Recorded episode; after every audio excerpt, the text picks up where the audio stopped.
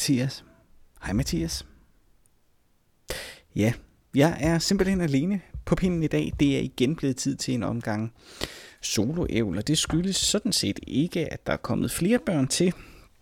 Øh, der er ikke mere barsel, der skal holdes i denne omgang, men Mikkel er desværre gået hen og blevet, øh, blevet syg.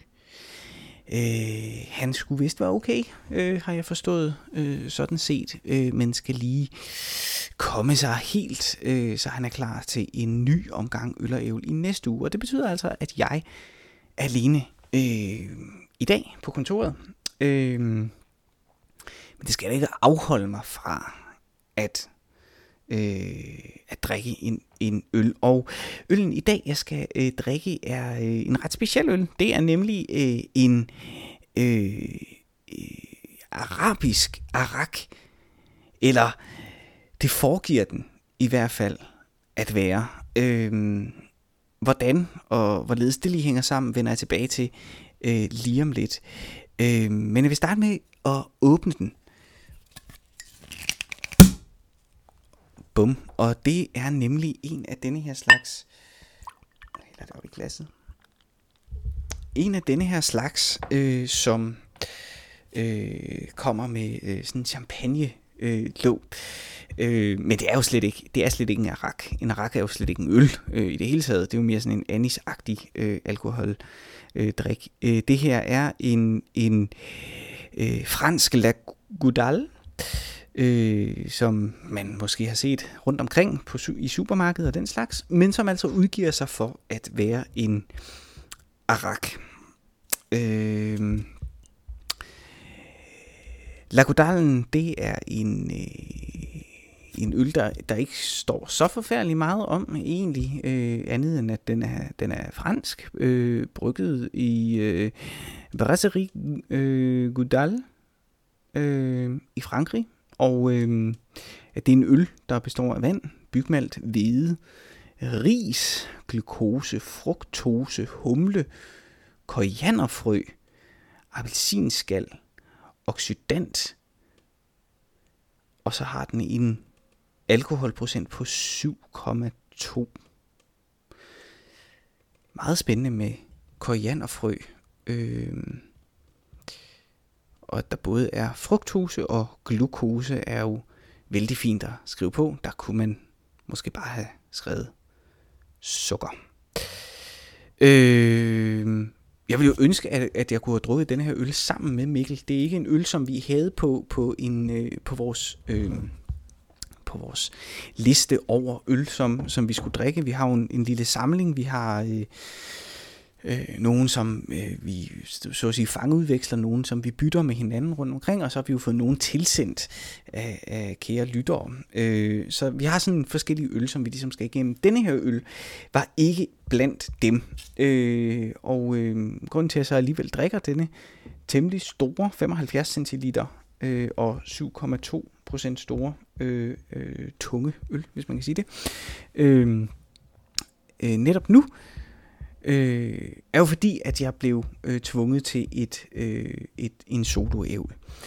Øh, og jeg forklarer lige om lidt, først vil jeg lige smage på den selvfølgelig. Så skål, skål.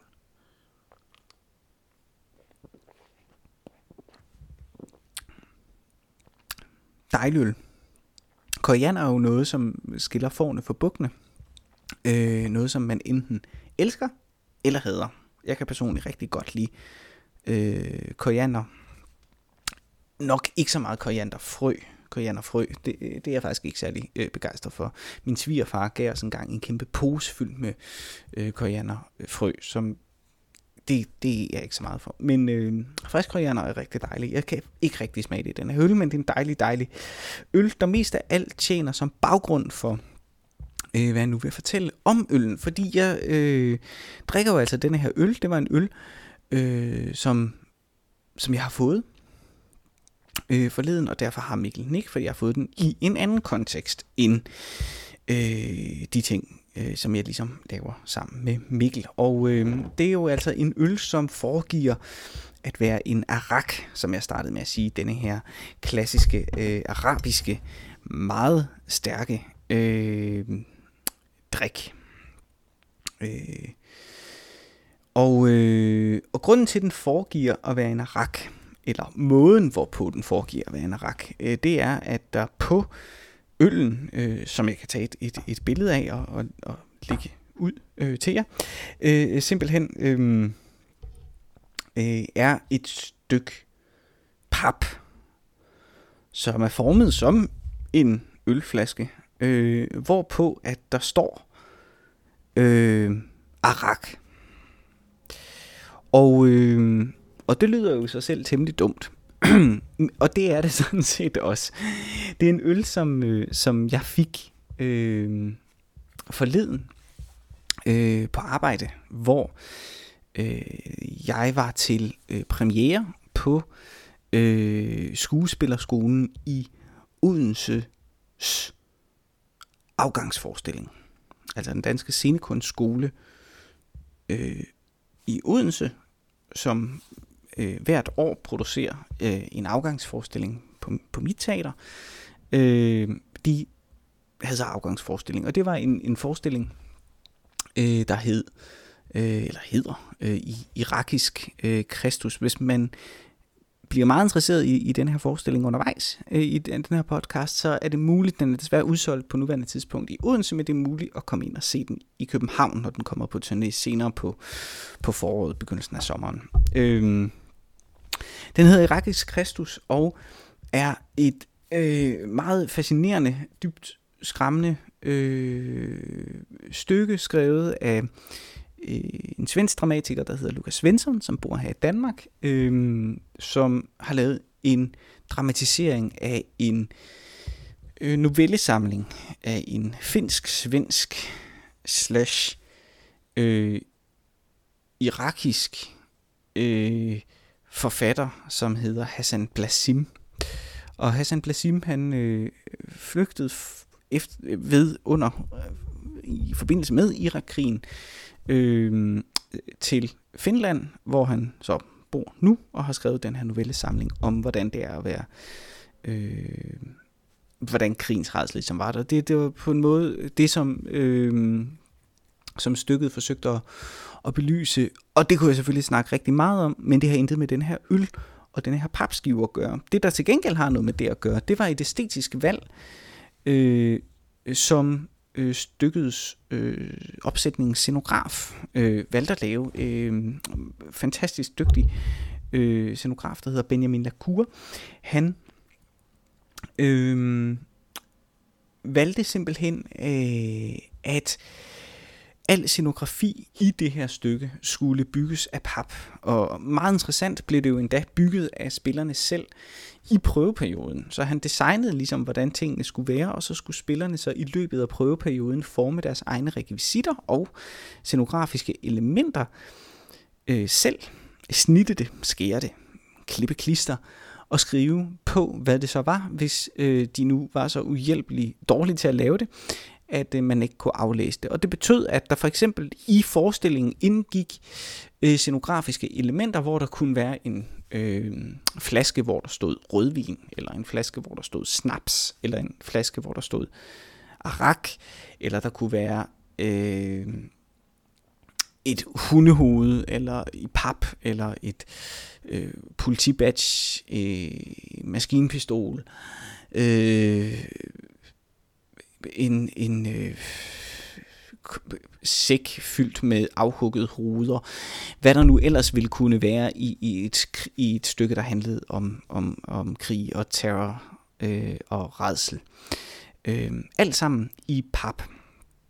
Og øh, det fik mig til at tænke på, ej, og det betød så, vil jeg lige starte med at sige, det betød så, at til premierefesten, øh, der fik jeg af de her øh, øh, skuespilstuderende, som jo så havde haft premiere på deres afgangsforestilling, så meget snart uddannede skuespillere, der fik jeg så øh, denne her øl øh, med det her arak pap på, som tak for min indsats som dramatur i forbindelse med produktionen. Øh, og det var jeg vildt glad for, og derfor skal jeg selvfølgelig drikke den her nu. Det er en god stund og en rolig stund til at, at drikke øh, denne her øl. Og Øh, hvad de så ikke vidste var, hvad de ikke vidste var, det er, at øh, øh, det var, at øh,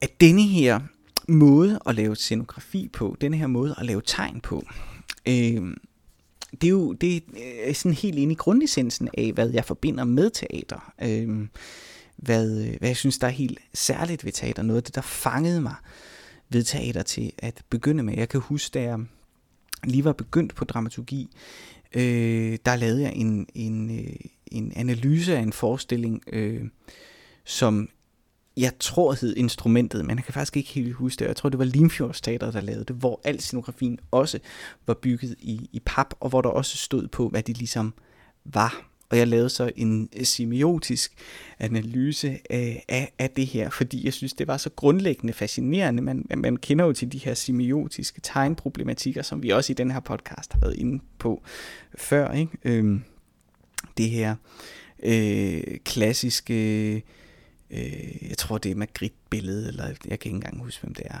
øh, med det her øh, Cécile øh, en pip, tror jeg det udtales. Øh, det der er ikke en pipe-billedet, Øhm, øh, hvor der så er en tegning af en, af en pibe. Klassisk semiotisk problem, øh, som man kan sige, teateret jo også til stadighed står overfor, altså som, som tegn, når, når en skuespiller stiller sig op på en scene og foregiver at være en anden, så er der jo altid en risiko for, at man kunne lave en kritik af, at de jo netop ikke er den anden, men hele tiden er i gang med en øh, stadig for, forgiven øh, eller forgivende øh, proces. Ikke? Øh, og, øh, og, øh, og der er øh, at disse øh, meget stærke semiotiske tegn som et stykke pap, hvor der står på, hvad ting ligesom skal øh, øh, forestille at være.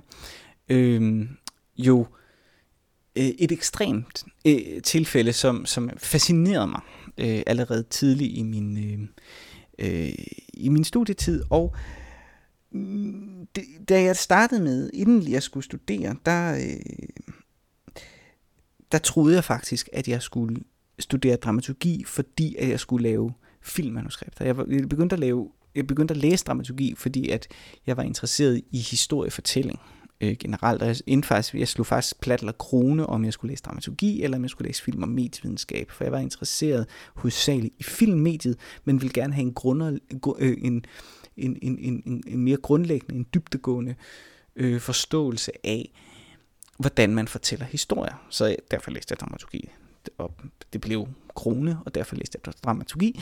Øh, men da jeg så har læst dramaturgi i nogle år, så blev jeg selvfølgelig fascineret af, af det her fag, og senere så skiftede jeg så over, altså tog sidefag på film- og medievidenskab, øh, hvor at jeg så lavede en markant opdagelse, fordi dramaturgi, eller undskyld, teateret, har som særlig teateragtighed, som sit særlige sprog, det der definerer teater som teater, det, det kalder teatralitet. Nogle kalder det teatralsk, at noget er teatralsk. Det er sådan set forkert. Det, det bliver sådan mere, i min verden i hvert fald, sådan overgjort eller overstyret, hvis man griner teatralsk. Det er ikke, øh, jeg vil sige teatralt, at, at, at det indeholder en teatralitet. Altså, det indeholder teaterets teateragtighed.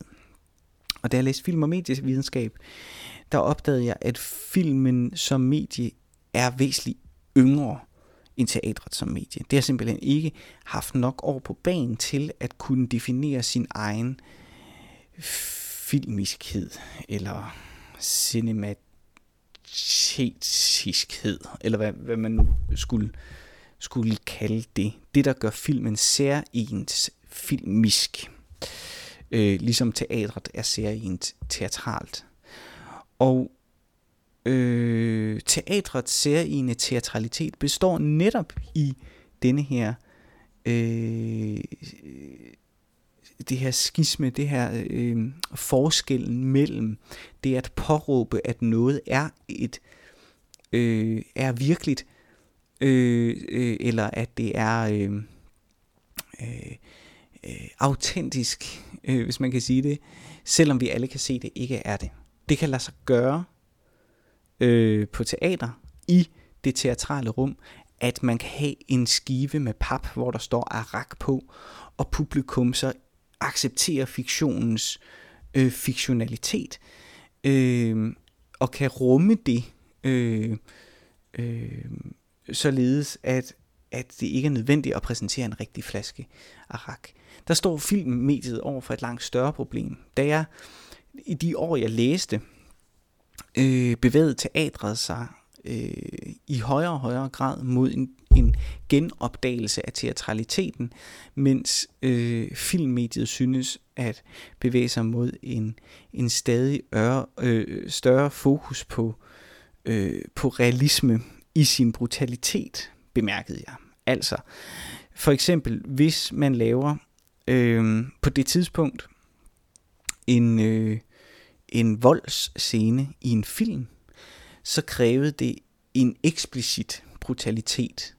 Øh, her omkring øh, kom øh, øh, øh, Irreversible, tror jeg den hedder, øh, Irreversible, øh, den her film, der går baglæns, ikke, som er kendt for en grusom voldtægtsscene for eksempel, ikke? eller Antichrist af Lars von Trier, øh, fyldt med eksplicit vold og sex, øh, Øh, eller øh, øh, jamen de mest voldsomme, øh, brutale film, Saving Private Ryan for eksempel, ikke? altså voldsomme dødsscener osv. osv. osv.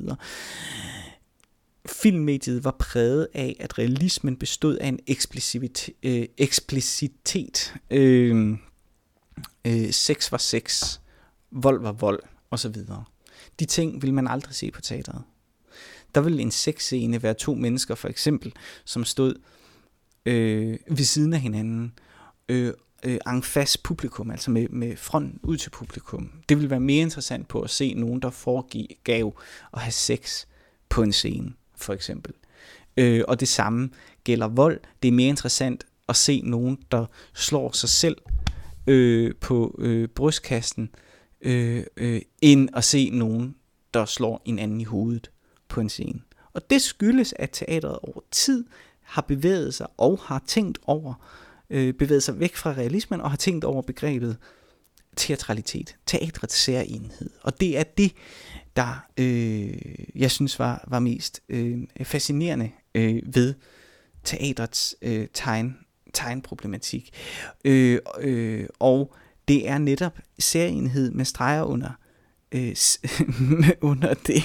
altså at det er, øh, det er noget, der er helt unikt fra øh, teatret. Øh, øh, øh, det er noget, som ikke findes, tror jeg, i andre æstetiske former, at tegn på denne her måde kan øh, synes at være et, øh, og foregive at være noget andet, uden at opgive det, som det rent faktisk er.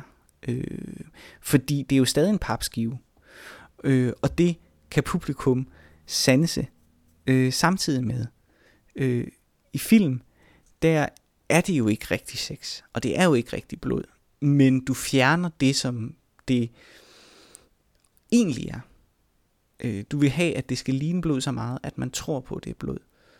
I teateret, der vil du aldrig have, at papskiven skal ligne en ølflaske så meget, at du tror på, at det er en ølflaske. Det vil man engang, når der var kulisser, der var lavet af pap, men det vil man ikke mere. Og denne her dobbelthed øh, er blevet et af kernebegreberne øh, for mit teatersyn. Øh, et begreb, som, ja, som er hentet hos, eller som findes hos en, en tysk professor i dramaturgi og dramatur, som hedder øh, Hans-Dies Lehmann, som kalder det ekstra æstetisk materialitet. Og han siger, at øh, øh, det er øh, det, der er kendetegnet ved teater. Han siger, at øh, mens en, øh, en skrevet stol, for eksempel, er et materielt tegn, øh, så er det lige præcis ikke en materiel stol. Hvorimod teatret på samme tid er den materielle proces og et tegn for øh, en, øh, en given handling. Det vil altså sige, at teatret på samme tid er noget, der peger mod en betydning, men samtidig er 100% reel. Altså papskiven peger mod at være en arak, men er samtidig 100% pap. Og det drikker jeg nu. Og øh, det minder mig om, hvor fantastisk jeg synes, teater er.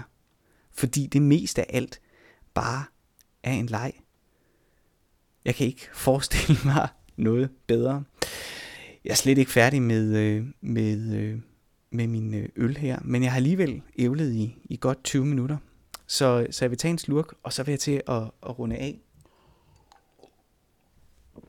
Og øh, næste uge, der vil Mikkel helt sikkert være tilbage. Øh, I mellemtiden kan I jo skrive øh, til os med ros eller ris eller rettelser, og det kan I gøre på ologavl gmail.com eller tweete på snabelag ologavl. Vi har et tredje medlem, som aldrig er syg, øh, men som er en smule død, og det er øh, Mara Rainey. Hun sanger os ind, og nu vil hun også øh, synge os ud med vores fantastiske øh, temasang. Jeg sender dig en hilsen, Mikkel, og så ønsker jeg ellers jer andre rigtig meget tak for nu, eller hvad man nu ønsker i denne tid. Godt forår, kunne jeg da sige. Og skål. Take it away, my rain.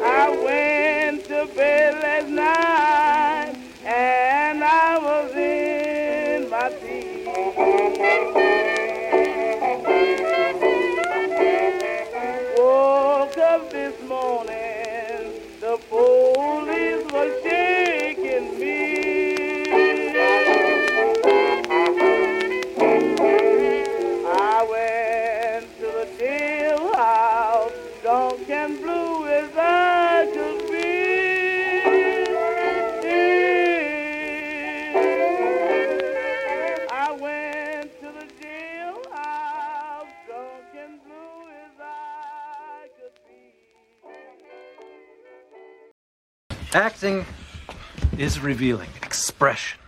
When we release pain, we become visible to each other. And that is an actor's job. That and, you know, pretending to be other people. Huh?